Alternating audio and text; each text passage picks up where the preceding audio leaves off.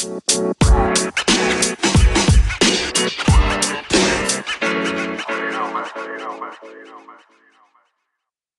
Clown coming to you this week with another brand new episode.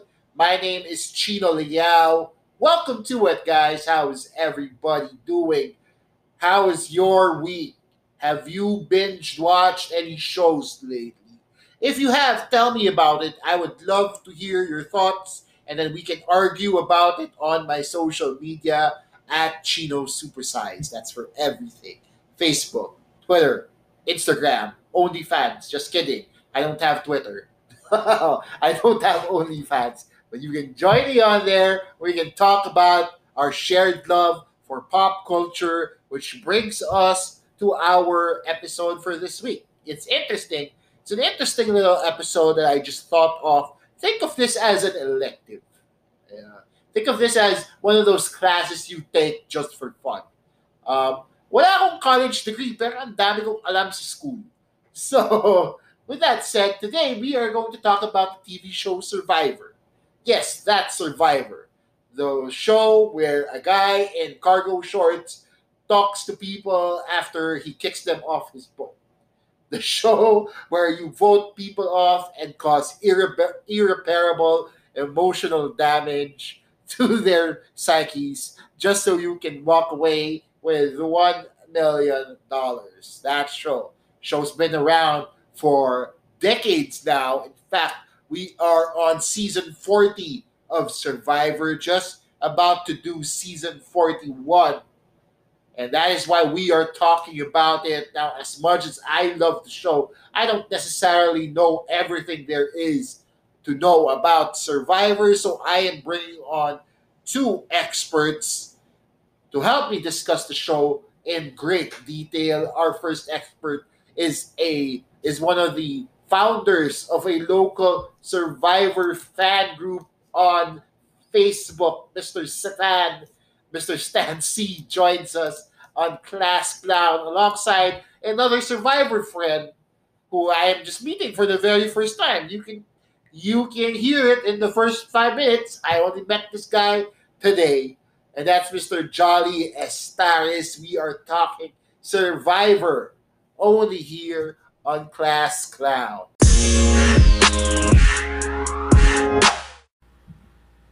All right, interview time with two very, very special guests on the podcast. My first guest is a former DJ, tama ba, with RX 93.1 Yeah. and a local Survivor fan. Uh, please correct me if I'm saying your name wrong. Mr. Jolly Estaris is on the podcast. that Hi, is Jolly. perfect. Tama Hi. Chino. How are you? Hello. Teka, Thank- Hello. nice to kulang yung you. intro niya. You should remember, people should remember that he's also a former host of Five and Up.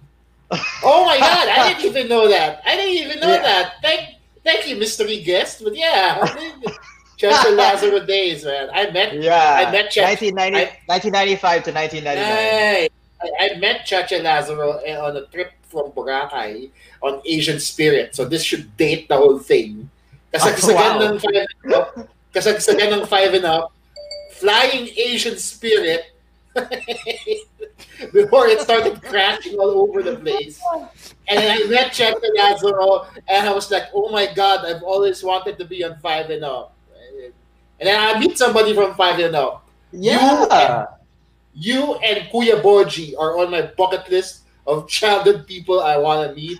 And Well, there you go. uh, there you go.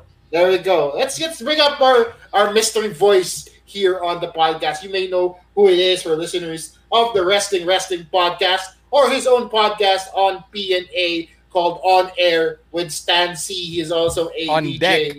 On deck pala with Stan Sy.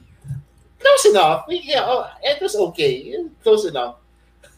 Let's welcome Mr. Stan Sy on the podcast, guys. Thanks for having me on, Chino. I'm Thank excited. now I'm that- excited because we're talking Survivor. Yes. I Okay. know. Okay. Now that we we got down to brass tacks, this is exactly what the episode is about, diba? Survivor is one of those shows that draws similar comparisons, I should say, to ma, ma lesser TV shows, shall we say.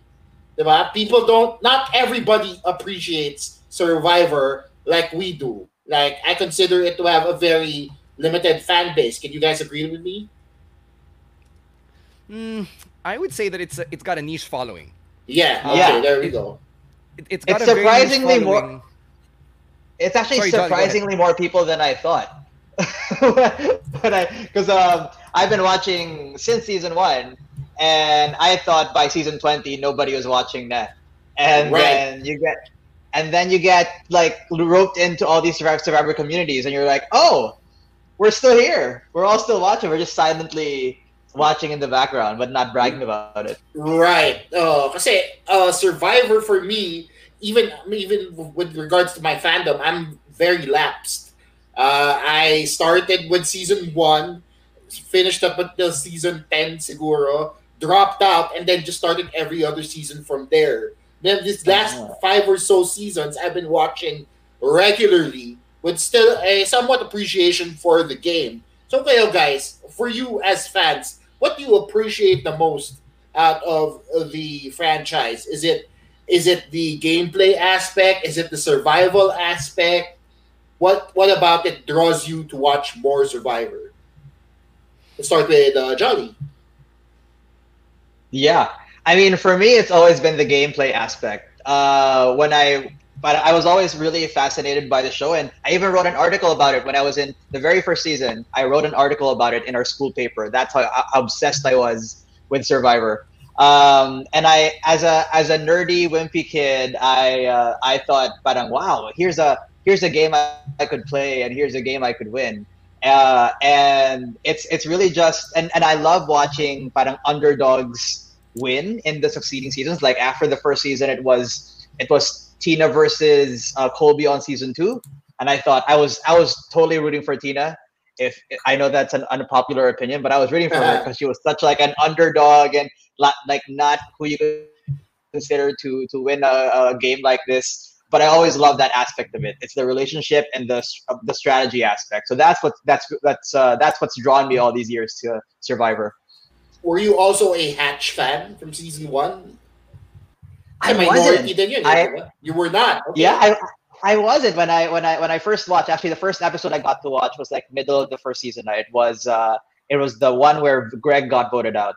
Um, Okay. and I remember I was rooting for Jenna for that season. Wow. Okay. Yeah, and Wow, even up to the fin- Jenna. yeah, yeah, and even up to the finale, I was hoping Kelly would win, even though I already heard spoilers that that no that that Rich would win. So that's that. I really wasn't a Hatch fan. Yeah. Eh, okay. It's, it's interesting. Okay, Stan, ikaw naman. What draws you to Survivor? Uh, this is gonna sound very ratchet, but I watched Survivor since uh, season two naman, Australian Outback. Then I backwatched Borneo when it was available on cable. Okay. Uh, and as a 10 year old or 11 year old with raging hormones, I was drawn to all the women in, in skimpy clothing, the bikinis. so imagine my joy as a 12, 13 year old when the Amazon happens and the Oh. episode Girls Gone Wilder airs. And Jenna and Heidi take everything off for peanut butter and chocolate. I still remember the Rob Cesternino quote word for word. Probst, get the girls some peanut butter. So, tumatak talaga sa isip ko. And so, you know, I, I, I would follow it for the women, basically. Kasi nga, horny, hormonal teenager, you know, from sina Amber in All Stars to Amy and Leanne and Julie Berry in Vanuatu to Danielle and, and Courtney in Exile Island to Amanda in uh, China and Micronesia. But after that, as I grew older, I, I You gained an forgot appreciation Ashley for... Yes, the, the, the late Ashley Massaro. R.I.P. Um, see, I, I never watched China. That was one of my, my blind spots until 2016. Anyway, uh, I, I grew to appreciating strategy. And one of the players that really helped me appreciate that was Yul Kwon, who won Cook Island, season Right, 13, okay. aka Race Wars. And I, I'm particularly drawn to Yul because he was the first person I saw on an American TV show who looked like me. Kasi, you know, um, uh, us Asians, we, we didn't get a lot of representation on American TV for a very long time. So, you know, when you see uh, someone who looks like you uh, and is kind of representing you even in the stereotypical way in a nerdy, smart, he just happens to be really buff and really good looking, um, you're drawn to that. So yun, it, it, it was the strategies. And as I got older, it's the narrative naman. Like, who controls the story? Sino yung mga big characters who are the ones that make an impression on producers and on fans that warrant multiple appearances. So yun, um, it's it's a it's now a combination of all of those. And like Jolly, I've written about Survivor as well. Um, not for the school paper that we both used to write for, but for ano na, for different publications as I got older. So yun. So wait, did you guys get to know each other over your shared love of Survivor, or did you just find out later na, oy, nanood ka pala niyan? I think we were introduced to each other by another Xaverian, si Martin Gomez, who's several years older than us, because he was like, "Oh, you're a radio DJ, you're a radio DJ, and you're both Xaverians. You're probably gonna be friends." But I didn't know about Jolly's fandom. I think until I saw him post something about Survivor, and then at the time I had created this Facebook group for Survivor fans called Survivor Superfans Philippines. And I was like, "Hey, man, uh, and I know we don't talk a whole lot, but like, I think you'd like this group." So I added him into the group. Correct me if I'm wrong, Jolly. That's basically how our conversation about Survivor started, diba? I think that's how it happened. I, I didn't know. I think when I met you, I didn't know you were a Survivor fan until years later. Now, when when when that happened. So yeah, uh, we we we uh, we knew each other beyond Survivor. More Right. Sa- more as actually. Okay, ang Yeah. interesting, ang interesting ng Venn diagram ng friendship nyo eh. Kasi Savior, DJ, and then Survivor. Oh, Like, it doesn't get any more niche than that. Diba? Doon kayo sa gitna ng dalawa, ng tatlo. It's, it's interesting. Okay, so now that you've mentioned it, Stan, uh, Survivor, not unlike pro wrestling, also draws a lot of criticism from people. Diba? Is that Yep. something that you got, especially for you, Stan, since you're a fan of both, that's something that you have to deal with on a regular basis? Did you have to defend your Survivor fandom to people?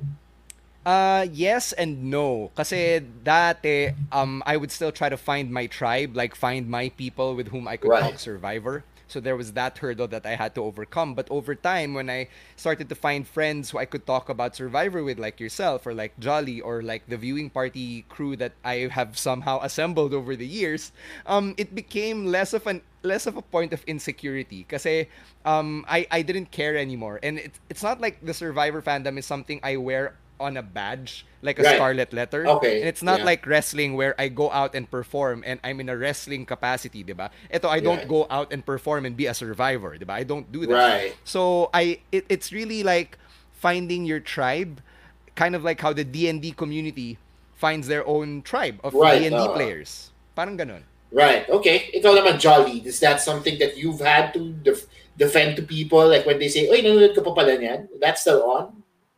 Yeah, actually, I, I do get asked a lot about that, but I don't find myself in a defensive state really, because Oh, yeah. I was I've always prided myself in I in being a very loyal reality show fan. So beyond Survivor, of course, Survivor was sort of the gateway drug to everything, but like uh, I am I am as uh, loyal to Project Runway or Right. or Amazing Race or or Drag Race or uh, or, any, or any other reality show. So it's it's really just my my thing. But uh, so I've I think over the years, I think when maybe when I was younger, there was a little bit more not really shame, but like it's not something I would openly talk about.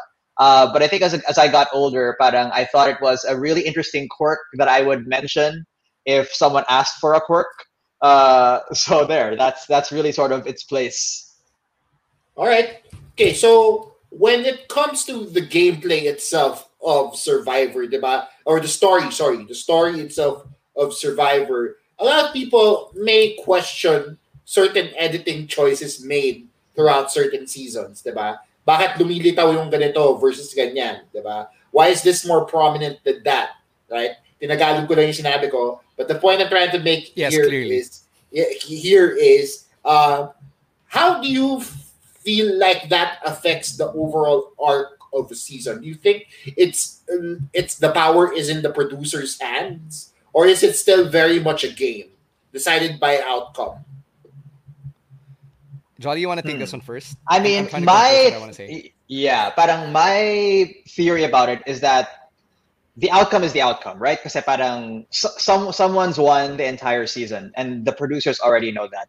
And Right. so their job is to figure out how do we build a story that gets us to this point where you might be along the way rooting for other people to win, and that's fine because that's part of the excitement of it. Na parang rooting for someone who ends up not winning, but at the end of it, it's justified why this person uh, takes it at the end, or in some cases, not as justified. Uh, so good on. So actually, I don't I don't mind the editing so much. I think the editing talks more, uh, feels more like it has uh, effects on how people are perceived in the real world. But as to does it ruin the purity of the game, I don't think it does. Um, some people though, and, I, and I've you know I've listened to like Survivor podcasts where they feel like the way that producers ask questions uh, to them and try to bring out certain stories out of them uh, might might have an effect on the outcome of their game or how they per- they're perceived by the other players. Uh, but in general, I that's never tainted my uh, feeling about the purity of the outcome of the game. Right. Okay. Yeah. Interesting. Stan. So my take on this is uh, dal- dalawa yung take ko eh. The first is that uh, there's the game which the players play over the course of 39 days and the week before that in pregame, and then there's yung the the TV product that is aired over the course of 13 weeks. Those are two completely different things because the com- the TV product is composed of 43 minute episodes that cover a 3-day span. Right. When you calculate that in terms of percentages, that's like less than 1% of 72 hours because an editing cycle is 3 days or a production Right. cycle is 3 days, diba? So what we see really is is something that's very distilled. And at this point, gusto kong ipasok yung shit, mag-media theory tayo rito. Pero we're gonna talk about the agenda setting theory. And that's one of the first tenets of, of communication theory, which tells you that there's reality, and then there's yung reality that the producer or that the media wants to manipulate, which Ah. contributes to yung perception of it by the public. Okay. So in Survivor, there's a phrase that's often repeated, which is perception equals reality. Meaning reality isn't reality. It is what people perceive to be real that is then therefore real. So put it in if, if you're gonna put it into a practical context, kung kunwari si Chino, ikaw, di ba? Ang perception ko sa'yo is that you are a very straightforward and blunt and gruff, grouchy person. Okay. That may not be you because deep inside you could actually have a very kind heart, but because the way I perceive you is that you're very gruff and that you're such a grouchy uh, person, I'm not going to take to you with the same kindness that I would towards someone who's more malumanay, Right. someone Oh. more mahinhin.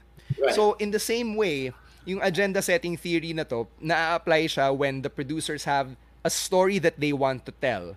And they will tell that story, as Jolly said, however they choose to tell it, whatever's appropriate to the agenda or the narrative that they want to sell. So if Right. they want to sell that this season was won by this player kasi ganito siya, they're gonna tell that story even if it comes at the expense of the narratives of the other players who are then reduced into supporting roles. Mm, that's Yeah. interesting. Oh, first of all, Stan, I am nice. I was kind enough to have you on this podcast and bring your and bring your voice to my ten listeners, diba? So, so how dare you, sir? Pero like for eh, okay, that's interesting that you mentioned that. No, the producers are still going to set an agenda and they can stick to it. Now, in terms of agendas or uh, agendas in general, the multiple seasons of Survivor have featured certain differences in gameplay, diba? It went Yeah. from just being a survivalist show to being a social experiment to being one where games theory is involved. Diba? Can you guys pinpoint the exact, kasi mas detailed yung knowledge niyo sa akin. Can you guys pinpoint the exact moments in the franchise where these changes happen? Wherein people, where, where the game went from, ah, palakasan lang to sa challenges to, oh my god, I can win this and not be the strongest guy in the tribe. Okay. Uh, go I would Go say ahead, as Stan. early as yeah, I, I would say as early as Borneo, it was already a game. All right. Because had the very first alliance, uh, the Tagi Four. Um, I was just listening to a podcast about this uh, just this week um, by the Survivor historians, and they really made it a point to stress that uh, the the Tagi Four, particularly Richard Hatch, the first winner, and Sue uh, Sue Hawk, were the ones who were really controlling that game. See, Rudy, he was just there kasi he was there. Like he was a number to them. He was someone that they could control. And Kelly Wigglesworth, the first runner-up, was the person who would kind of flirt with the pagongs, who they eventually uh, took out one by one. Hence the term pagonged. Um, right. So it, they were not really a tight four, but they were four people who knew what they were doing. What they what they did when the tribes merged by the final ten was they hopped onto yung strategy of Sean Kenniff, the doctor who had this brilliant strategy called the alphabet strategy, where he would base his votes on people's first names. Yeah, I remember letter this. ng first name nila. Because Sean's strategy, whether or not it's logical, is up to you to define. His strategy was, I am going to get to the end and I don't want to piss people off by voting for them deliberately. So I will leave it up to chance and fate. Which just so happened to be coincidentally, the Pagongs, yung names nila, ay nasa first half ng alphabet, and the Doggies, their names are in the latter half of the alphabet. So you see how ludicrous that was? but somehow, Richard and Sue were able to come together and figure out na ito yung ginagawa ni Sean. Tara, sakyan na lang natin. And napaka-stark pa ng difference nila because Richard was the corporate trainer, the city slicker, 'di ba? And si Sue was the redneck truck driver. Who would expect those two personalities to come together and and form the brains behind the operation? So, as early as season 1, it was already a game. It was just packaged as a social experiment under the cloak of survivalism. Nice. Yeah, I mean, yeah, same same thought. I, I for me it was always a game. Uh, in fact, I feel ko nga when they when they started Survivor, maybe they didn't think these alliances, this this alliance thing would happen. Because right. it was just like, oh, let's vote off whoever we don't want. So if you're abrasive, then then you're out. So you have to be nice to everybody. But then, you know, parang Rich invented the concept of, of an alliance, and suddenly, parang oh, parang we parang suddenly there's the a, a big strategic component to this game, but that maybe was not intended when they first created the game. But but there it is. And I think my fear was that I okay, so uh, Rich had figured out this uh, this uh, alliance thing. Wala na, every other season is gonna follow that, and it's never gonna be exciting again. And so, in the succeeding seasons, Survivor has found ways to sort of sort of turn uh, that strategy on its head. For example, the the most the closest one was season three, uh, when nagkaroon ng tribe swap in the in the first I think the right, sixth okay. episode. Oh, sorry, the, no, the fourth the episode, episode, I should say. Fifth episode. There you go. So pre-merge, nagkaroon, nagkaroon na ng switch. So parang just when you thought within this tribe, I already have my three or four, Big biglang, ay, sorry guys, uh, you know, we're, we're, we're gonna we're gonna ruin your whole strategy. And then and then later season seven, uh, nagkaroon ng ano, nagkaroon ng uh, what, what do you, what do you call the people who are, who are gonna return from uh, the from, outcast. It wasn't called redemption. The outcast. There you go. Uh, there was an outcast twist in season seven where where people who were voted out got to return in the middle of the game. Uh, and then uh, and then of course season season 13 Yul came in and then parang put like very sort of mathematical more sort of game strong game theory into it. So maraming mga different points in which parang just when you think it's about to get really uh, predictable, magkapasok sila ng something that will sort of change it. I think the biggest one pala that I missed out was the hidden immunity idol came during right. was, it, was, it, was, it, Guatemala, right? It was like season 11. Um, yeah. And suddenly, parang parang someone pala can surprise you na immune pala siya. And I think in, in Guatemala, medyo madaya pa kasi you could you could actually play the idol after the vote has been cast. But of course, they, the Guatemala idol was different because you could play it uh, before you go to vote. So, ah, right, right, right, right, right. may necklace ka na. So you only play it before you go to vote. They realized that that took the the stress away. It took the suspense away. So they changed it.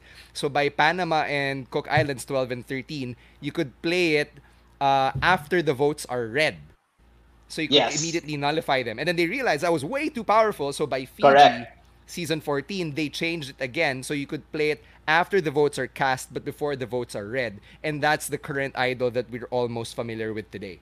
Right yeah. which, which, which, which i think which i think is the best form of it because parang there's this will he won't he kind of aspect to it. Yes and the person who's playing is like uh am i can i really trust my alliance or or not? Did they really vote the way i think they were, they were going to vote?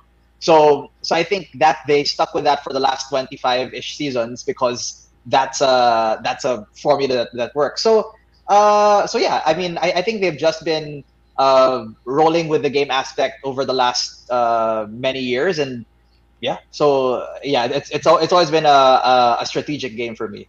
Right. I want okay. to piggyback off of something that Jolly said, Chino. Kasi uh, he was identifying inflection points in the gameplay. But I want to go back to a season that's often forgotten, and that's Marquesa, season 4. And that was an inflection point in strategy because at the final nine, you had a dominant alliance called the Rotu 4, which was led by John Carroll. Okay. John Carroll was this gay nurse who was outed on national TV by Boston Rob, by the way, by a 25-year-old Boston Rob Mariano. And at the time, they were the alliance that basically controlled the vote. Even in a tribe of nine, where they were in a minority, they had the majority because they had the two hangers-on, Sina Paschal and Neleh. So technically, they were six against three, di ba? At this immunity challenge called Touchy Subjects, uh, where you would answer questions about the tribe. And if you get a right answer, you get to chop off a rope ng, ng tribe mates mo. And then Yeah. if all three ropes were chopped, mahuhulog yung totem mo and you're there- therefore eliminated. The Row 2-4 exposed the pecking order of the tribe. So one of them ended up winning immunity. That was Tammy, uh, who was a TV journalist. And it was at that moment that the outsiders, si Vesepia, the, the ultimate winner, Kathy Vavrick O'Brien, and Sean Rector, they realized, wait lang, they exposed the voting order. So sila yung four. They're the top four. And then sabi nila, wait lang, tatlo tayo. We're, we're in the minority here. Let's grab Pascal and Nelia and tell them, hey, you're not gonna make it to top four. You're only five and six. So after namin mawala, it's a matter of time until you two are also taken down and you don't win the game. So these five people then came together and formed a new majority because five is greater than four. So that was an inflection point in the strategy because that's when you realize that you could form loose alliances to get what you wanted. And if you're gonna zoom out, it it uh, it was a nice symbolism for how you could upend power structures in society. Because Survivor is a reflection of society, and in real life, you can't topple down existing power structures. But in a game of Survivor, you can. All you need to Oh. do is to get, band together with the right people and take advantage of the numbers. And that's what they proved right there. And that was the first time that they were able to take down an alpha in John Carroll, who would not be an alpha in real life because he's gay. Especially Nice. in 2002. Red. Okay. Galing yan, Stan, kasi ni-red tag mo yung Survivor.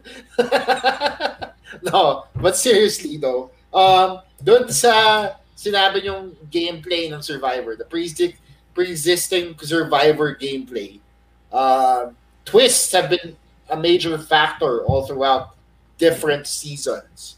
Do you guys have any thoughts on this? Kasi nung una, at first, they were just uh, hidden immunity idols. And then all of a sudden, you get Redemption Island, Ghost Island, diba? All these island, Island of the Idols, until the Winner's at War, where you get fire tokens. And is that something that affects your love for Survivor, or can you do without it altogether and just be reliant on just admiring gameplay? Uh, let's start with Jolly. I like that. So my, my, I, I have mixed feelings about the twists because everything is it's it's very hit and miss. Like there are like hidden immunity idol changed the game forever. Love that. Um, I'm kind of a purist, so I, I I kind of hate Edge of Extinction and having someone away from the game and then returning at 13 and at six. That's I, I feel I feel like that's incredibly unfair. And then like actual advantages like Medallion of Power, which is like super corny. Uh, so, so, so the, those are the ones that, that that that I found to be like, yeah, I could do without these things. So um, I think as long and to be fair, I don't know, I think I think a lot of this is also Jeff because parang he's a producer, but he's also the host, and parang he's he's looking at it from a viewer's eyes. So parang he likes to sort of experiment experiment with these things, and then if the fans say, "I don't like this shit," and then it, and then it goes away like a season or two later. Uh, so parang ako, I've I've just accepted honestly na you know Survivor is a is an experimental show. They'll they'll try a few things here and there. Some will work, some won't work. Like even even this actually the the fire tokens. Na, um, I think when when it started, it wasn't. Parang we were all like, yeah, how would it really work? And then they got these. They got like Yul, to like uh, build hype around it and explain how it, you know, parang adds uh, a whole new layer of manipulation and deception to the game. Choo choo choo choo. Market uh, economy. Yeah, market economy, yada yada yada. But then when when the season finished, parang you're like, ah, yun na yun? It, parang it didn't really affect the game all that much, and maybe too much power was given to the Edge of Extinction. So my guess is that when the fire tokens come back, and I, I presume they will, that they then they might change the power dynamics behind it as well. So yeah, so I think uh so yeah, in short, I'm hit and miss about uh, I'm hit and miss about the the twists, but I I have a I don't know I have I have trust that Jeff and the team have a have a good sense of what works and what doesn't, and will figure out ways to improve things in future seasons. All right, sorry, Stan. Before you get to your answer, just have a follow up for Joggy. You mentioned sure. the fire tokens. Um, do you think they have the same? If they will have the same effect as an hidden immunity idol, or it's too early to tell? I think it's too, too early to tell. I think not in its current form. I think if there's a, kasi parang actually there was um there were sort of um I, I guess uh glimpses of I know of uh, of ways where it could be used for uh parang strategy within the game. Um I I was just iffy about the fact that most of the yeah most of the trades that happened with the fire tokens rested mostly with with the people in in extinction and it didn't affect the main game as much right. as it should have so parang it only served so that uh, to to make sure that one person or a few people got so many fire tokens at extinction that they could buy advantages when when they got in but as far as whether it, it provided some entertainment like for example tony having to look for like eight fire tokens just to not have to set out a challenge. That was fun, but but whether or not it, correct, but like whether or not anything really affected the outcome of the game, but uh, I I don't feel like it's really had that effect as much as the hidden immunity idol yet. All right, okay, Stan, your thoughts on twists? Um, I think that there are too many twists there, there are just too many of them. I think Survivor should have a season where you minimize the twists and you minimize the idols that na rin. Um, because like in yeah. a season you can have as many as seven or eight immunity idols all being played at different points in the game, right. and it just adds so many so much confusion, especially with the fast pace of the editing today. So as a viewer, okay na ako na there are three immunity idols, one per tribe and then one in the merge tribe, diba? And then you know you, you do away with them once they're played they're gone you don't get to uh, put them back in the game I, I don't need Edge of Extinction back. I think that it really lessens the impact of the vote off, which is the signature moment of the game. There's a yes. reason why the tribe has spoken is such an iconic phrase and why the, the image of a torch being snuffed is so cemented in our consciousness. It's because that's the signature moment of Survivor.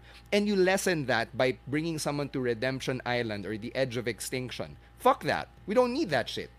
Uh, the, the fire tokens, I think, are probably the the best innovation they've come up with because of the market economy in the context of the game. Like uh na- mention nyo kanina yung game theory. Eh. Sobrang nakakatuwa like what layer of strategy can you add to uh to a game like Survivor which is already so complicated as it is. You put in an economy. You give them currency to play with because that affects the way that they interact with each other socially it affects how they participate in the immunity challenges, which is the physical game. Diba? Yun yung tatlong tenets of the game, eh? physical, social, and strategic. Yeah. And uh, you, all of those are affected by the insertion of the fire tokens kasi uh, lahat uh, those are all ways that you can use to get fire tokens. The problem lang with the with, with season 40 Winners at War is that they didn't really pay off towards the end. Parang, yeah. ah, okay, yun na yun. Parang nakulangan ako, na blue balls ako, so to speak. So, yun. Uh, I, I wish there was a better payoff. Right. Yeah. I, I agree with the too many idols. One of my sorest moments was when Cirie got voted out with zero votes because of the immunity train. Because right. it just so happened everyone else had immunity. I'm like, oh my god. And Cirie's like probably one of my top three favorite players ever. So I was really sort of gutted when that happened. So so yes, I absolutely agree. I would I would love for the, for there to be like a limit to the number of uh, to the number of idols that are in play at any time. And parang it would be cool if actually everyone knew that there's really just three. Uh, for example, right? So so that Right, that yeah. would mean that there's No. more of a guessing game of who has it and who right. doesn't. Right. No no recurring idols, no people sp- speeding off into the jungle kasi nagamit na yung idol. Correct. Right, right. And just like a Survivor episode, I am going to cut this interview short with a commercial to tell you about the new shows coming uh, or that are on Podcast Network Asia. We just celebrated our first year anniversary. A very special thanks and shout out to all the people behind the network from Boss Ron all the way down to the Kuya security guard who scans us in to do our recordings. We love you all. Thank you for all your support. Thank you for bringing new people into the PNA family. People all the way from Dubai, like Darbs Kim, who hosts Real Talk Darbs. Because sometimes you need a heart to heart. Most times, what you really need is a reality reality check with a side with a side of truth bombs. Join your host Darb Skin, as he gives you a real score on life, love, and relationships from dealing with broken hearts to conflict resolution to walking the line between fighting for it and letting go. If you're looking for solid advice on how to navigate the waters, just tune in to Wisdom Bars with Real Talk Darbs. From uh, a serious topic, let's move on to something a little lighter with my good friend and former guest of this podcast. If you don't believe me, listen to the episode before this. Mr. Victor Anastasio. Victor hosts the incredibly, incredibly funny, incredibly deep Sabayan with Victor. When, when life becomes a drag and you feel stuck in some way, sometimes all you need is a good conversation with a friend, and we've got that and more in Sabayan with Victor. Come along with your host, Victor Anastasio, and his guests as they discuss anything and everything from adulting to relationships to body guided meditation. They've got all the quips and stories handled. Just sit back, relax, and grab your headphones for Sabayan with Victor. Victor actually used to record his podcast in his car, which is why it's called Sabayan with Victor. This is a very true story that has nothing to do with the copy, but I just thought it'd be a nice quip. And now I don't know how to end the ads. So back to more of the interview with Stan and Jolly and Survivor. You guys mentioned at the top of this episode that Survivor also, especially for Stan, uh, he, he started watching Survivor because of the representation that it showed on TV. about Having Asian people oh, on TV made him draw comparisons to himself diba? And, and attract him to the game of Survivor. Now, can you guys talk to me about how Survivor um, sort of mirrors you yourself in that it gets you watching still to this day? You, so let's start with Jolly. Yeah. Oh, sorry. Let, let me think about it. Uh, why don't you start, Stan? Okay, Stan, An sige. order. A delivery just came. Yeah, no problem. sige lang. Um, so I look at my life in the context of Survivor kasi like you know you watch a show for 20 years and you can't have it not influence your life. So when I say I look at my life with the lens of Survivor, I look at things from the concept of alliances. Like when I enter a new workplace, who's friends with whom? That's an alliance Right. when I uh, when I was in PWR, uh, I would enter the locker room and and I'd literally have a lay of the land and I'd be like, who's friends with whom? That's an alliance. Right. Okay. Uh, whenever I would try to um, in a corporate setting, which has happened to me, um, I, I would try to get something that I wanted. Whose ear do I have to be in? Who do I have to influence? What words uh, will be effective in talking to this person? What communication strategies would work? That's th- those are things I learned from Survivor, and even Oh. shallower things like uh, how I how I like to put on a show and how I like to make impactful statements. You get that shit from Final Tribal Council. You get that from Snakes and Rats. You get that from Corinne's vitriolic speech towards Sugar, where she calls her uh, an addict and all, all those really mean things, diba? Um, Survivor is so influential in my in my life that I find myself quoting obscure references na people don't get. Even yung mga other Survivor fans, they won't get it. But I'll laugh whenever someone says the word full tilt because I think of Colby in season two saying, "I only know how to play the game one way, and that's full tilt." y- yung mga sobrang random references that nobody will understand. I don't think you guys would would pick up that quote agad. Or like um, whenever someone says "damn," I think of Chicken from Survivor China going "damn." So so yun, parang it, it's such a big part of my identity that I can't just shake it away. Okay, cool. Uh, Jolly, yourself? Right. No, I I, I think as, as, I, as I was saying, I think there's a okay. Like for example, like I'm I'm uh I'm, I'm a gay man, right? So Okay. uh, I was actually very surprised that when I- when I came to our first sort of uh, it was it was like a whole Survivor super fans viewing party for it was season 34 and and, and I Game went. changers, yeah. It was Game Changers, and I came in and parang why are there so many gay people? I, was, I was so surprised. I don't know. And, and they were in they were in one corner talking about Drag Race, which and I, I wasn't even watching Drag Race at the time. I guess I wasn't gay enough. Uh, but, but like,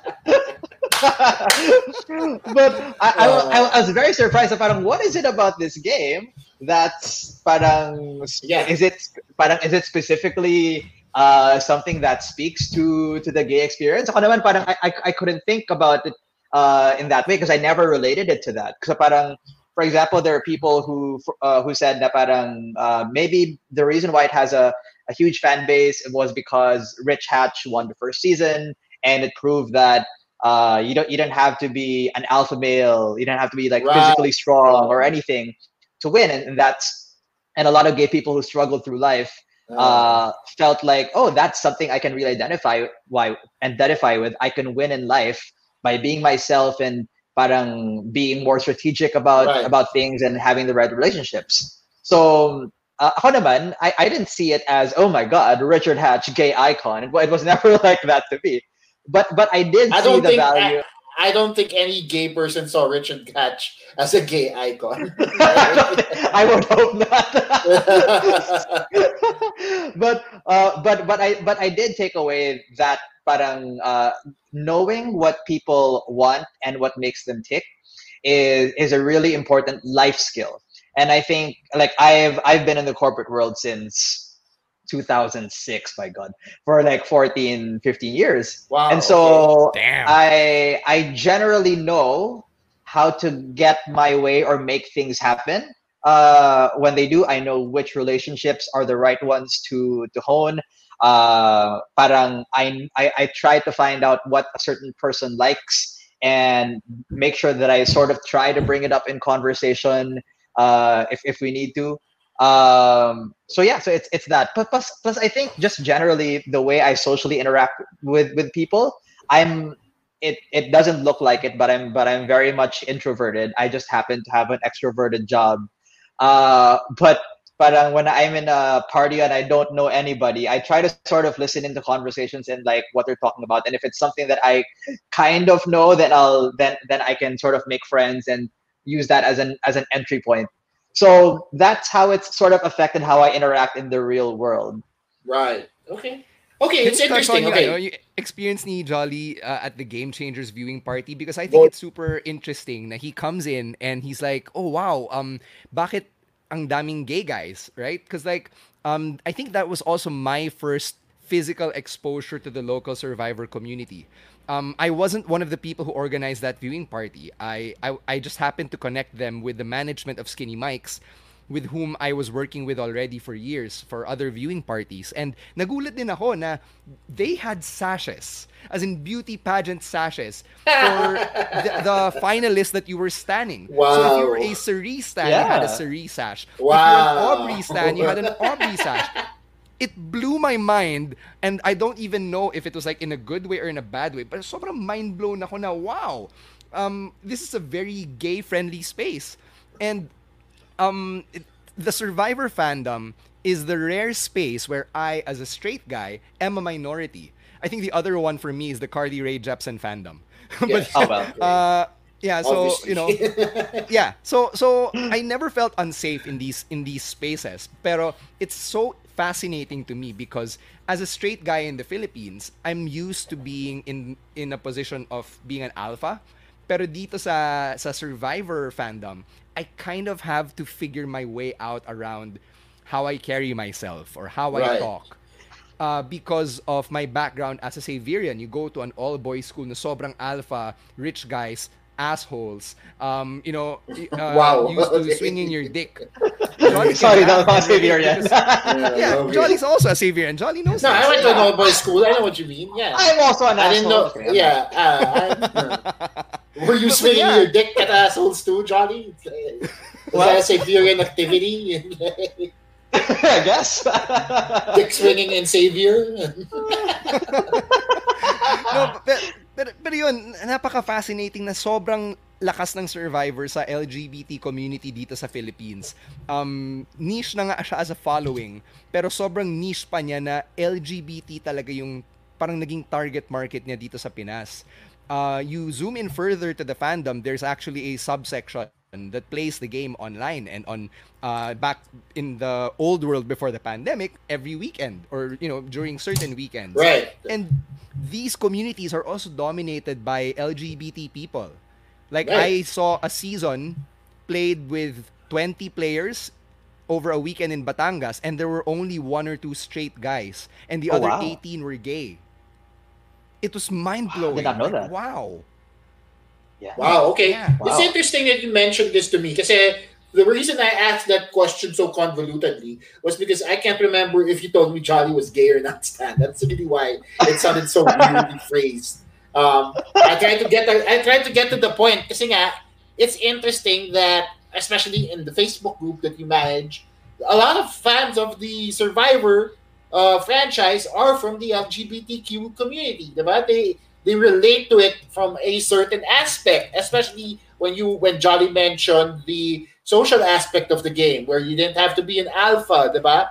And most of the time, I'd be on there just shitting on Michelle Fitzgerald, being an undeserving winner, diba? And then having to get into an argument with somebody who's defending her, diba? And like I could never wrap my head around it until you guys explained to me that ah yes, there is this social aspect that they are more prominent in, diba? They can relate to people on a deeper level other than people who are say more guarded when they enter the game. Diba? So it's interesting for me that even in such a psychological, such a so- sociological level, Survivor has this has this area of expertise na parang nade-develop na, nag, yung, kayo nga, you brought it to the corporate world, you know, you were able to ask people uh, for things in the survivor way, which is just interesting to me, diba? So interesting. Um, but as we we get down to the last few questions here, guys, uh, I'd like to ask you first of all for your favorites. We've gotten through the minutia of Survivor, uh, all these di- different details. Now, I want to ask you guys for first your favorite survivors, right? Favorite outcasts, and then your favorite moments on the show. Top Wow, of your so head. hard. Okay. Wow, should have prepared for this. Okay, go ahead, Stan. I, I feel like you've thought I about mean, this a bit I'm more. sh- yeah, sige. Take your time. I'm gonna edit the Uh, dead air. Favorite survivor player and survivor moments, tama? ba? Yeah. Sige, take Yeah. your time. I'm Uh, going to edit the dead air out.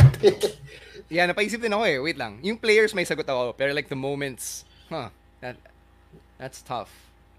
Okay. Uh, sige, favorite Survivor player, this is an easy one. It's Rob Cesternino, who played in Right. Amazon and All-Stars. Uh, he is uh, the guy who has really studied the game and has documented it, has uh, really made a community out of it over the last 10 years, and has managed to make a successful empire and living out of it. I, I really yeah. admire the guy for everything he's done for the community.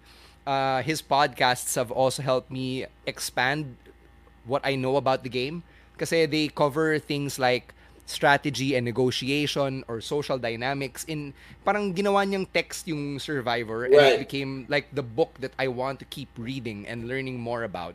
So if I had to pick one player to stand in the survivor world until the end of time, it's probably Rob Cesternino um, in terms of moments, there are just too many. And as tempted as I am to say Jenna and Heidi, I'm not going to say Jenna and Heidi because it's 2020.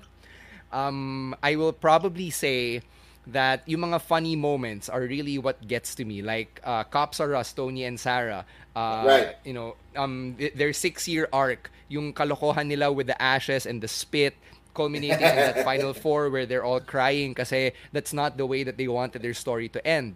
Or Heroes versus Villains where Colby and Jerry have a 10-year arc that culminates there na parang they used to be, they have so much sexual tension. And then by All Stars, Jerry's sole purpose was to finish better than Colby. And when she finally got it, okay na siya, kebs na siya, whatever happened. And she gets voted off right before the merge. And then by heroes, villains, pa-cute na ulit si Jerry, hey Kobe, tapos si Kobe, hey. Parang, ah, ano na, um, parang peace na sila, friends na sila. Or, I'll, I'll go for a deep cut, Australian Survivor, which I'm, I'm a huge fan of as well. There's this guy, David Genat, who's a supermodel, who is one of the best players ever, regardless of franchise. And he found an immunity idol inside a popcorn machine. He won an award, and he was in a uh, in a movie theater tapos you could find the idol in the popcorn and what this guy does is he opens the door of the popcorn lets it all fall out he gets down on all four knees and eats it up like a dog looking for the idol using his mouth um nom nom nom nom nom, just, just looking for the idol it, it it was the most hilarious thing i'd ever seen in survivor so i think yun yung mga moments for me Yeah. All right. My favorites actually got the end. My my my favorite is actually Sandra, and not just because that she won, but Okay. because she was, I think, the first player who I identified from day one. I said, okay, she's my favorite. Because parang when when when they were uh, when so season seven Pearl Island started with them parang looting the nearby town, and it was Sandra in her confessionals giving all these parang sassy observations about what people were doing, and I thought that's my girl, and and and, and I thought I thought she was I thought she was gonna she was gonna make it far, and then to my surprise, parang it's the first time I rooted for someone from day one, and she actually won, even if some people sort of questioned it, and then when season twenty came, Heroes versus Villains. She won again, and at the time became the first sort of two-time winner of Survivor. And I felt very, very vindicated. Na parang I was right to root for this girl since day one of season seven. So, so, so, so Sandra, so Sandra is uh, one of my favorites. But uh, another reason why I like Sandra is because she is basically weak in every single aspect that you would expect a survivor to be to be strong at. She, right. she's not great physically. She, I mean, socially, I I mean, it, medyo abrasive siya, so she's not the most friendly person on the planet. But her whole strategy, which is which seems very unstrategic, which is as long as it ain't me, got her to the end twice. So so I thought she was she was she's a great parang uh, she's a great exception to to how um, most people would very strategically think about their game. And Sandra just had this very unstrategic strategy of bas basta hindi ako. So I, I, I love that aspect of it. The other one is Cirie and, and and I mentioned that before, and for a completely different reason, other than she, you know, for for no other reason than she's the most lovable person on the planet, and uh, you know, Jeff never gets tired of saying she got off the couch, and parang literally every, every chance he gets, he mentions that. but again, I, I I I loved her because again she wasn't she wasn't a physically strong person, but she honed in to an aspect of herself, which is that she's a great human being and she makes re- these really parang deep emotional connections with the people that she plays with, and she used it to her advantage to almost win twice, but but really never win uh, at the end of it. So th- they're they're my two favorites. Um, and favorite Survivor moment. Uh, yeah, I- as as stands. So You can name a few. because there are Yeah, so many. But few. yeah. the one the one that sticks out for me in the more recent seasons was actually Zeke being outed at the at tribal council by by Jeff Right. uh, because it's a gay man outing a trans person. And I think it highlights, well, one, I love seeing how society has evolved, you know, many, many years later. Na parang, as, as Stan was saying in Survivor 4, uh, Rob outs John, but no one makes a big issue out of it. In this season, Jeff outs Jeff out Zeke, and it's parang the most unacceptable human behavior that there is because no one has the right to out someone else. and everyone in the tribe responded very very emotionally to to that moment. So parang what are you doing? This doesn't make sense. So and and parang the, the other bit to me was that it was very eye opening to me to, to to many people that maybe people assume that uh, basta basta you're LGBT, you you basically understand what it's like to be every part of the spectrum. Of right, it. right. But the reality is, as a gay person, you you you have no idea what a trans person goes through. You have no idea what a bi person goes through, what it means to be uh, intersex, uh, you know, intersex or, or or queer or whatever it might be. Uh, the, the reason why it's a spectrum is because we all have our own very individual experiences. We're bonded by the fact that we're not straight. But outside of that, our our our experience is still very individual in nature. And to have a gay man out a trans person and then he tried to justify it by saying, "Oh, but I advocate for for trans rights, ganyan, ganyan. But then you should know that this is unacceptable behavior. Right. right? So, so I thought that that was a great sort of teaching moment. Uh, I thought uh, for the gay community, but but also just everyone watching uh, the show that there really is that being LGBT really is a spectrum, and the experience is as individual as it comes. Um, and I love that that was brought to light uh, in you know in, in a way that was traumatizing for for Zeke. But the great thing is that he was able to sort of control the narrative uh, at the end by Yeah. by not by actually being very classy and professional in the way that he handled it. Yeah, nanalo. Parang he ended up he ended up on top. You know, in Yeah. a sense, diba? He still he still walked away with some dignity, unlike Jeff, who who just Right. did it. Right. So yeah. Yeah.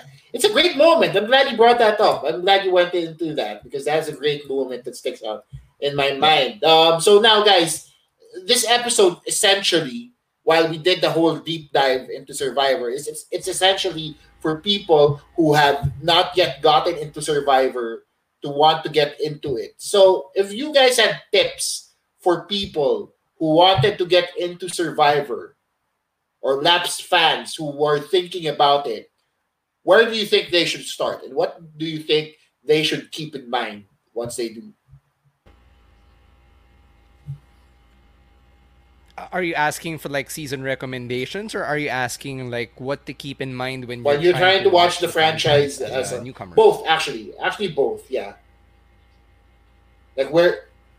I think every person has a different recommendation if you're like looking for seasons to to start Right. in, diba? Pero um because you have 40 Yeah. seasons in the bank and 20 years worth of history and the game today is so different from the game that it was before. Right. The, the best common answer is Cagayan, Survivor Okay. 28. Kasi it's got an all new cast. Uh, and all of the cast members are basically gold, or virtually all of them are gold. You have six of them who go on to return, and they produce two winners. So, sobrang iconic din ng season because of the character moments. And it really shows what dynamic casting can bring to the table. Plus, there's a bias na Pinoy tayo, it was shot in the Philippines. So, you have that going for it. Yung theme niya na brains versus brawn versus beauty wasn't even the central point of the season or the gameplay or the narrative. It was just there. It was really about the people and how they interacted. So, Cagayan really is tops on my list for any newcomer. Um, as for like what uh, what season people should or, or what people should keep in mind i guess they should keep in mind that you're watching a tv show at the end of the day and these are people playing a game and that they're being portrayed and edited as characters therefore if someone comes off really villainous or two-dimensional that's not an accurate representation of who they are as people because i see a lot of fans who say on the internet really ignorant takes like I don't care about them as human beings or I'm only concerned with them as characters in the TV show. Fuck I uh, fuck do I care about who they are as human beings? They're just chess pieces to me. I think that's a very narrow-minded way of looking at it because reality television is such a toxic uh, entity. Now when you get into it, you come out really scarred. Like very few people come out of it unscathed, and these people can be legitimately traumatized. So I will be the last person to invalidate yung narrative ng mga taong to. So when you watch it, enjoy it for what it is, and then take the time to get to know the behind the scenes stuff because that's equally juicy all on its own. All right.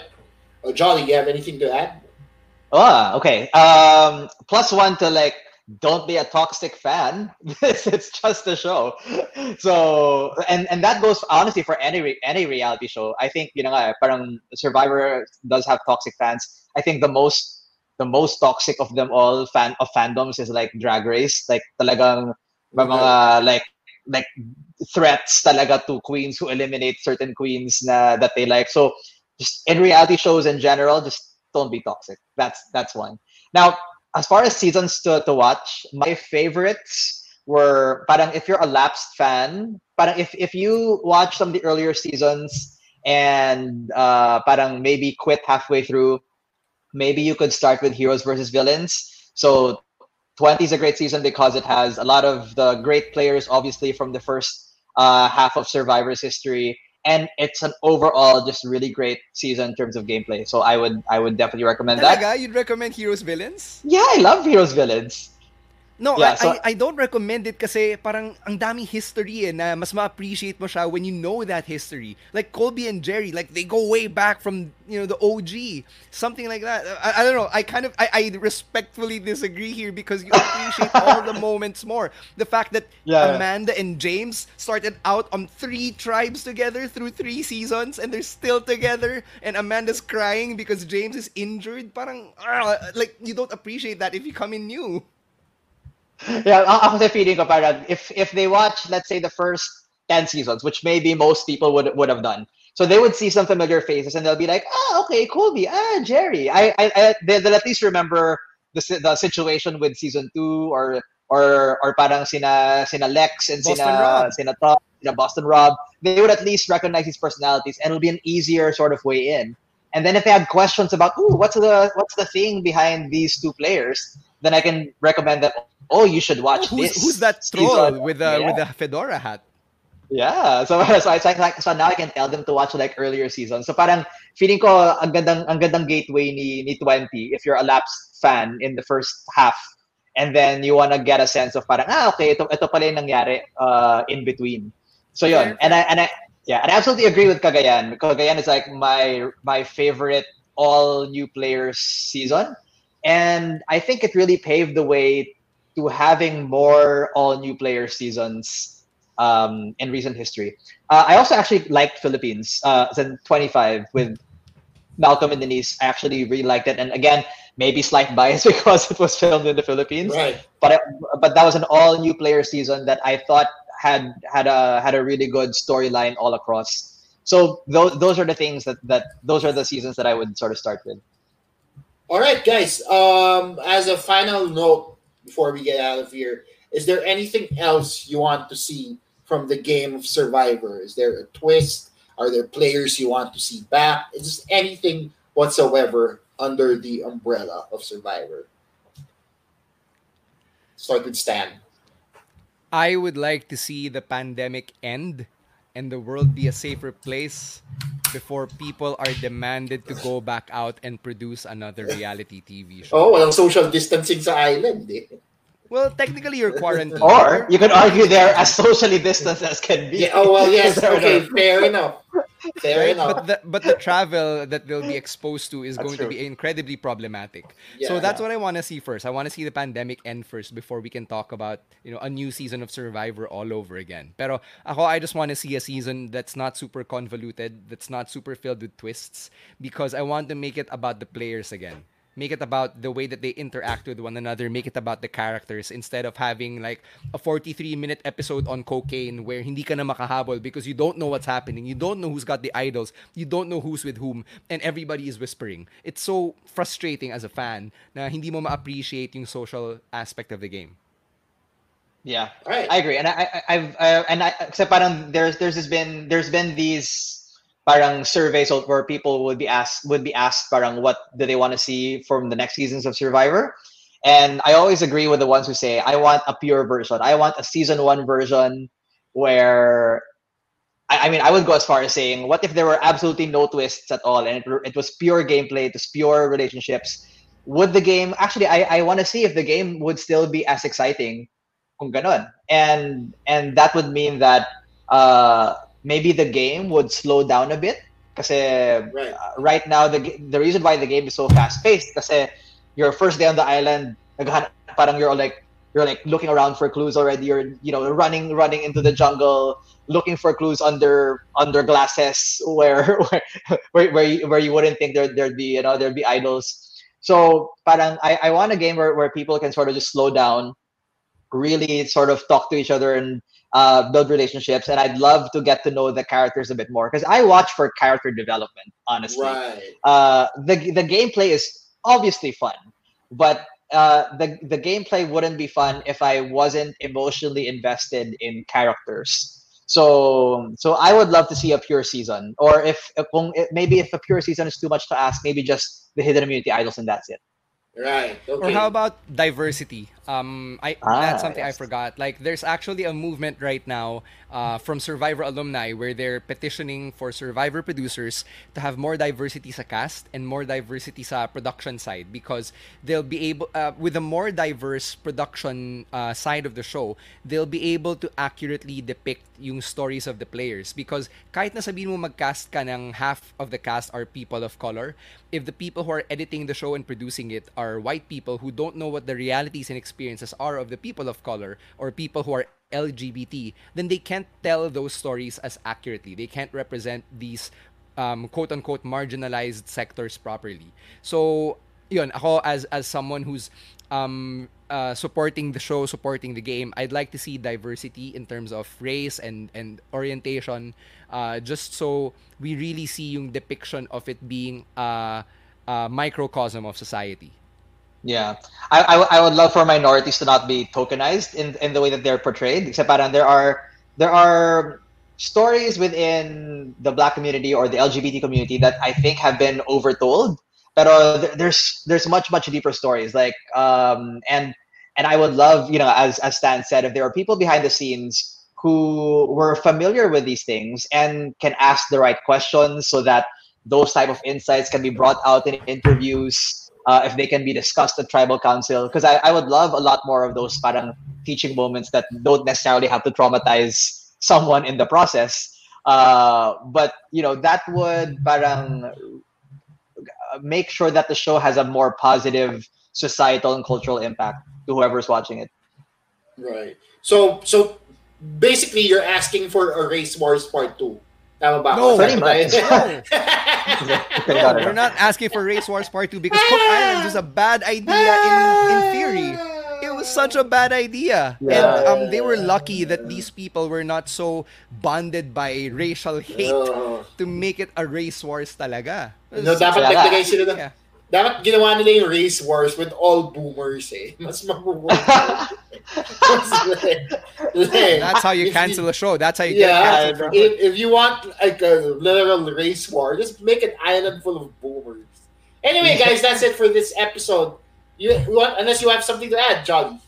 No, no, no, no. no I, I, I was just gonna say if I if I had been cast on Race Wars and I and I found out that that was the that was that was the reason why I was cast for it, I'd be very offended. So, yeah, I wouldn't do Race Wars again for sure. Uh, to be fair, we're talking about Survivor Race Wars, not not not RuPaul. Oh, that's true. Yes, yes, yes. Yeah. Just, just, just so everyone knows. If you if you happen to jump into the hour mark of this podcast, that's what we're talking about. Not actual race wars. Yes. Okay. Not not the not the entertaining race wars. Anyway, yes. guys, thank you so much for doing this with me today. Thank you to Stan and Jolly. Now, do you guys Thanks, have anything? Do you guys have anything to plug while you're here? Yeah, uh, you, you, can check out the podcast that I co-host with Chino and Ro and Camus. We call it the Wrestling Wrestling Podcast. It's also under Podcast Network Asia. And another podcast that we have is my solo spin-off podcast on deck, where I talk to radio DJs past and present, get to know their stories, and tell the stories about the people behind the mics. Uh, nice. Follow me on social media as well at underscore Stancy on Twitter and Instagram, then on Facebook uh, at Stancy Online. All right. All right. I don't have any shows, but you can follow me at Jolly Estaris. And all I want to say is watch lots of YouTube. That's it. Right. Okay. Yeah, there are a lot of great YouTube guys for YouTube guides rather for Survivor on there. Yeah. Uh, no, because Jolly works for Google and he handles YouTube Philippines. That's why. That's why. anyway, guys, thank you so much to Stan Sy and Jolly Estaris. And that does it. That snuffs the torch for this episode of Class Clown. If you didn't get that reference, you need to watch Survivor, guys. That's what we've been talking about for the past hour. Um, I hope that we've helped you understand the show a little bit more. Um, I know we did a lot of deep dives into certain episodes, certain things about the game, but hopefully you've stuck with us long enough to know that this game has been around for a reason. I'd like to thank my guests for this episode, Mr. Stan Sy and Jolly Estaris. Please, please catch Stan on all the podcasts on Podcast Network Asia, just like on air with Stan Sy, just like the Wrestling Wrestling podcast, just like all the other podcasts on our network. Now, if you are a podcaster and you are interested in learning how your podcast is doing, then may I suggest signing up with Podmetrics. It's totally free. They track your listenership. They do all the work for you. All you have to do is sign up, go to podmetrics.co and use my code ClassClown. That's one word, Class Clown. Again, my name is Chino Liao, bringing you this pod net, podcast Network Asia exclusive. Bakit ko nakalimutan yung pangalan ng network? Wala na, last episode na to. This is it. This is the last episode. I forgot the name, and now I'm just rambling on, trying to stretch the end. But I hope you enjoyed it this time around. Next week, I am bringing you more people with more jobs only here on Podcast Network Asia's Class Clown, powered by Podmetrics. Goodbye.